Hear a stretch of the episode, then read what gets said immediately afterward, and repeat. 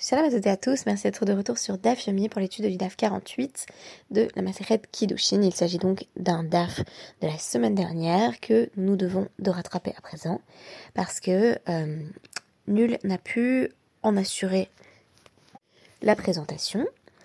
J'ai choisi en guise de référence du jour Crazy Rich Asians, un film qui a rencontré euh, un certain succès au box-office il y a quelques années de cela et qui évoque euh, sur euh, une toile de fond contemporaine les malentendus et les difficultés qui peuvent émerger lorsque euh, deux personnes de milieux sociaux, de classes sociales euh, très différentes souhaitent s'unir. On rencontre Rachel Chou, la protagoniste, qui est donc professeure d'économie à l'université de NYU, et son petit ami Nick Young.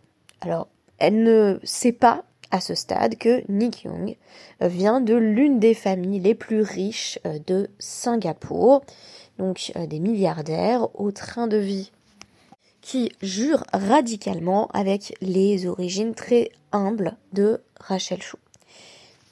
Tout le film est centré sur l'étalage de cette richesse et sur les différentes barrières qui vont s'ériger entre les milieux avec notamment euh, l'antagonisme euh, de la future belle-mère de Rachel Chon, euh, Eleanor, qui se rend bien compte que sa future belle-fille ne vient pas du bon milieu et va par conséquent tout faire pour l'éloigner de son fils Nick. C'est un film qui, sans être une œuvre d'art, bien sûr, présente de nombreuses qualités, notamment esthétiques, dans la mise en scène des tenues de ces familles richissimes de Singapour, mais aussi nous avons bien des passages comiques, avec notamment le quiproquo de départ, qui se fonde sur le fait que euh, Rachel Chou ne sait pas que son petit ami euh, vient d'une famille extrêmement prestigieuse. Et nous avons affaire à un cas de ce genre dans notre Mishnah puisqu'il sera question, à travers la Mishnah puis la Gemara, de cas où on avait certaines attentes dans le cadre de la préparation du mariage, comme c'est le cas dans Crazy Rich Agents, et ces attentes ne vont pas se concrétiser. En d'autres termes, on pensait épouser quelqu'un de plutôt riche, la personne en question est en réalité plutôt pauvre, ou l'inverse. Alors on a envie de dire, a priori, dans un cas, on a fait une bonne affaire, si on pensait voilà, épouser un homme de condition modeste ou une femme de condition modeste, et finalement il s'avère que euh, c'est le jackpot et que on a rencontré Nick Young, on pourrait se dire bon bah tant mieux.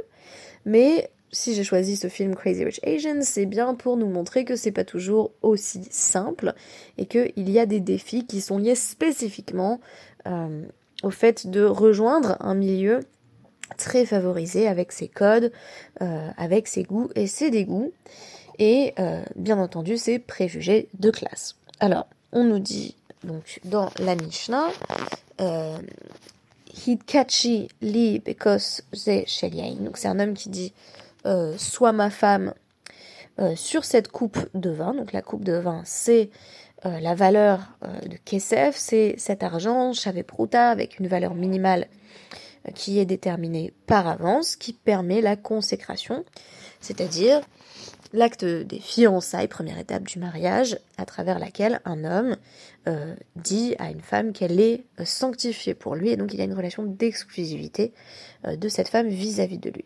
Mais, Nimtsa Sheldvash, on se rend compte que la coupe, en fait, contenait non pas du vin, mais du miel.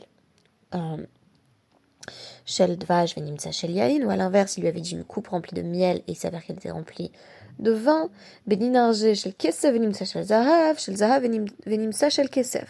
Ou alors il lui avait donné une pièce, Agmara va nous expliquer que c'est une pièce qui était couverte, euh, donc d'un tissu, en disant épouse-moi sur cette pièce d'argent, et on se rend compte que c'est de l'or, donc on a envie de dire Là encore, elle a eu de la chance, elle croyait que ce n'était que de l'argent et c'est de l'or. Ou l'inverse, d'ailleurs, euh, il lui a donné moins que ce qu'elle pensait, puisqu'il lui avait donné une pièce d'or, et en réalité, il ne s'agit que d'argent. Ou encore, plus précisément, Almenat Shani Ashir Venimtsa Oni, Oni Venimtsa Ashir. Eina Ou alors, euh, elle avait épousé un homme qui lui avait dit euh, Sois ma femme à condition que je sois riche.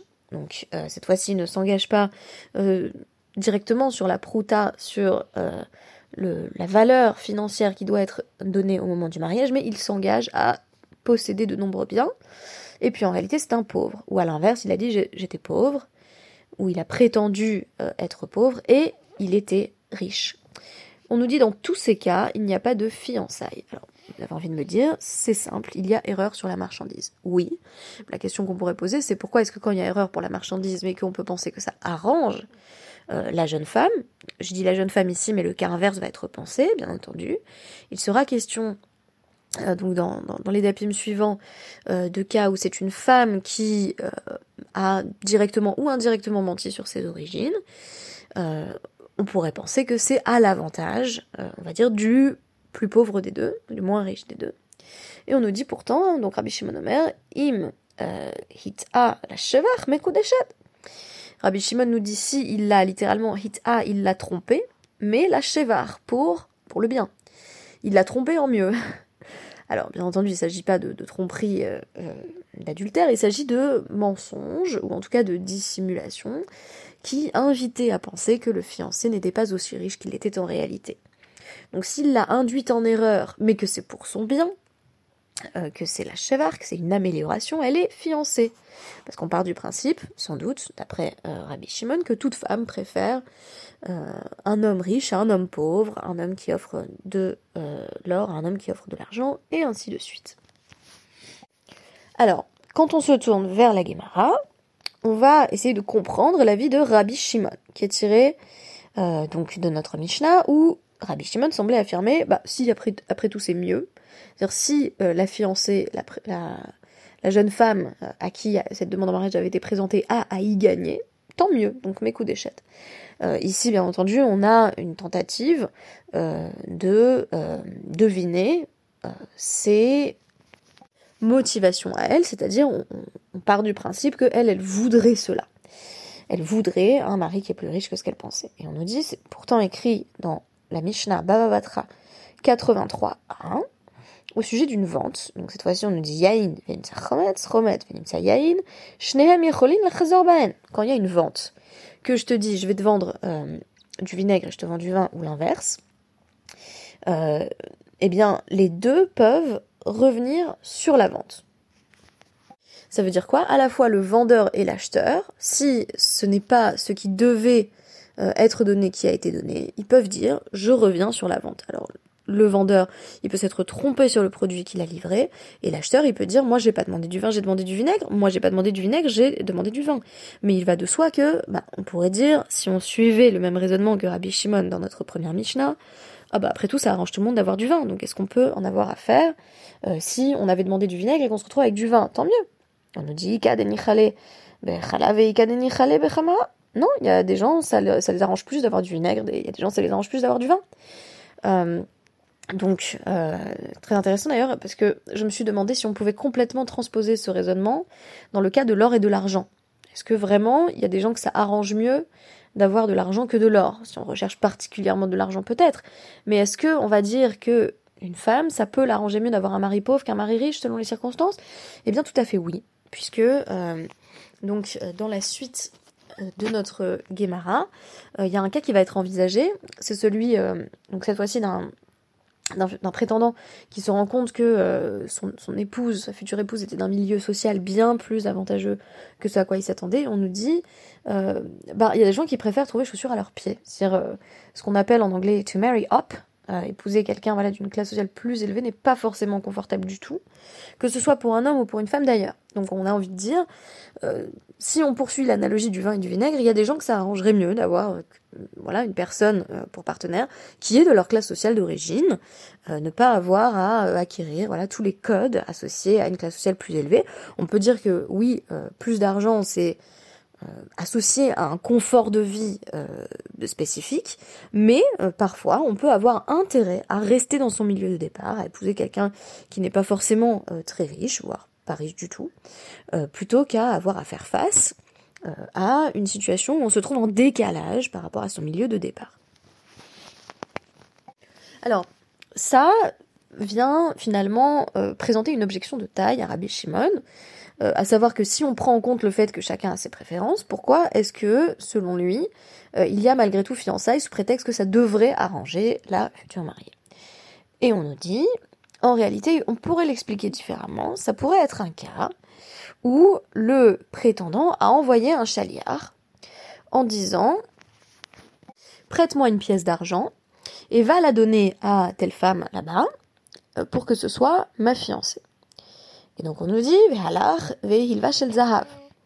mais voici que euh, le chaliard décide de faire un peu mieux que ce qu'on lui a demandé, ou du moins c'est ce qu'il pense, et il va aller euh, prendre l'une de ses propres pièces d'or et confier la pièce d'or à la future épouse en disant est-ce que tu veux épouser cet homme-là? Alors on nous dit Mar ça va, le premier avis dans la Mishnah c'est Kefida, c'est que non, non, euh, la personne qui était le prétendant, il voulait que ce soit une pièce d'argent et pas autre chose, il n'avait pas demandé une pièce d'or, donc le chaliard n'avait pas à augmenter la mise, d'ailleurs ça donne l'impression effectivement que le prétendant est plus riche que ce qu'il n'est en réalité, Omar ça va, Marema comme Houlon. Et Rabbi Shimon, il pense que le prétendant avait dit une pièce d'argent, mais que c'était simplement euh, pour indiquer son désir de se fiancer à elle. Sous-entendu, très intéressant dans cette compréhension de Rabbi Shimon. Peu importe que ce soit de l'or ou de l'argent, tout ce qu'il veut, c'est l'épouser.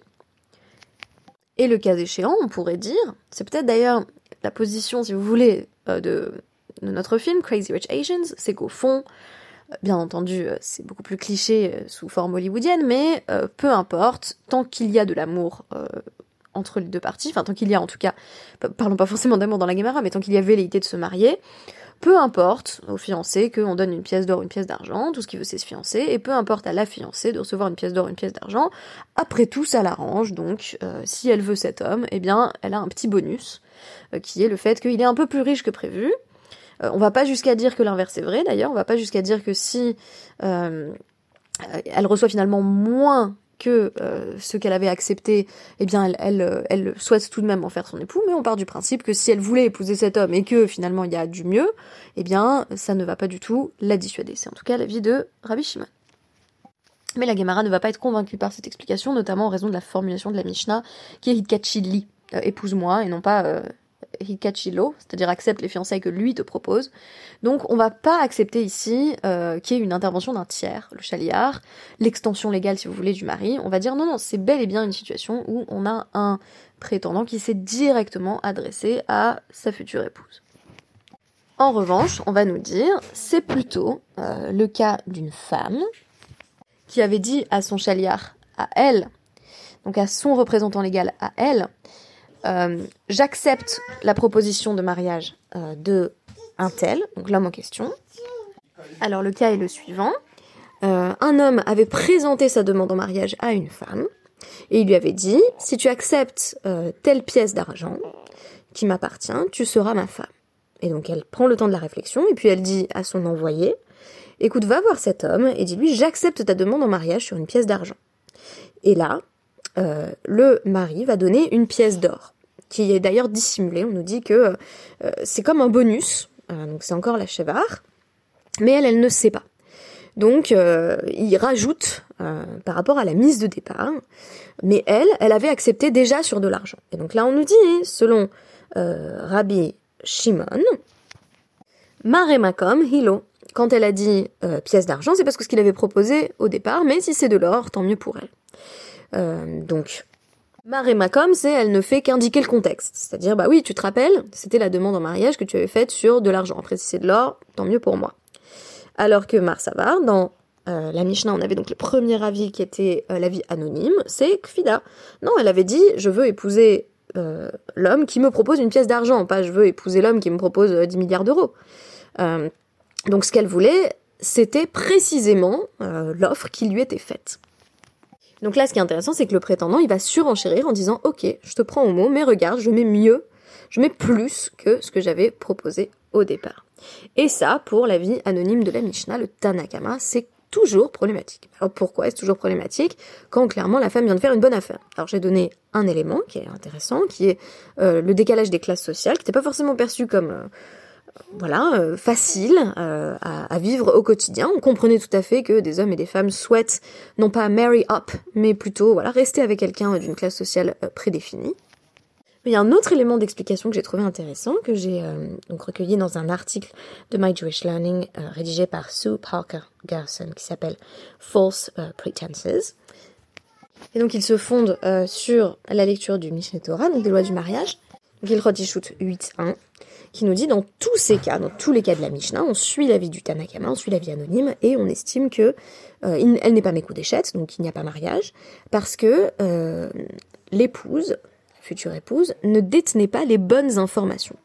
Alors évidemment, on a envie de dire, bah oui, si le mari est beaucoup plus pauvre que ce qu'on pensait, ça n'arrange euh, personne, surtout pas elle. Mais on pourrait dire, et si elle avait fait une bonne affaire C'était d'ailleurs la question posée par Rabbi Shimon. Et euh, donc notre article de My Jewish Learning va euh, s'appuyer sur un autre article du New York Times dans la section d'éthique qui s'intitule My Girlfriend Wants a Real Diamond Ring, Can It Be Lab Grown Instead? Donc, qu'est-ce qui se passe si euh, ma fiancée veut, c'est un cas très similaire, veut un diamant et que euh, j'utilise un diamant fabriqué en laboratoire, donc qui coûte en réalité moins cher euh, qu'un vrai diamant, mais qui présente les mêmes propriétés formelles, structurelles. Et on nous dit, eh bien, le problème, le cas échéant, ce n'est pas la valeur de l'objet, c'est le fait que il n'y a pas eu la bonne information qui a été communiquée. Donc en d'autres termes, euh, sous Parker Gerson met en avant le fait que c'est pas seulement une question de décalage de classe sociale, c'est une question de mauvais départ en termes de communication. Donc le mari ne donne pas la bonne information, que ce soit euh, en, bien ou en mal. On a d'ailleurs relativisé ces notions de bien ou de mal euh, à travers l'exemple des décalages de classe sociale.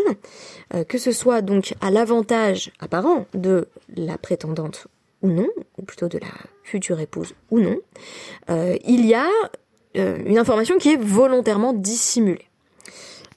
et c'est précisément cela qui va poser problème.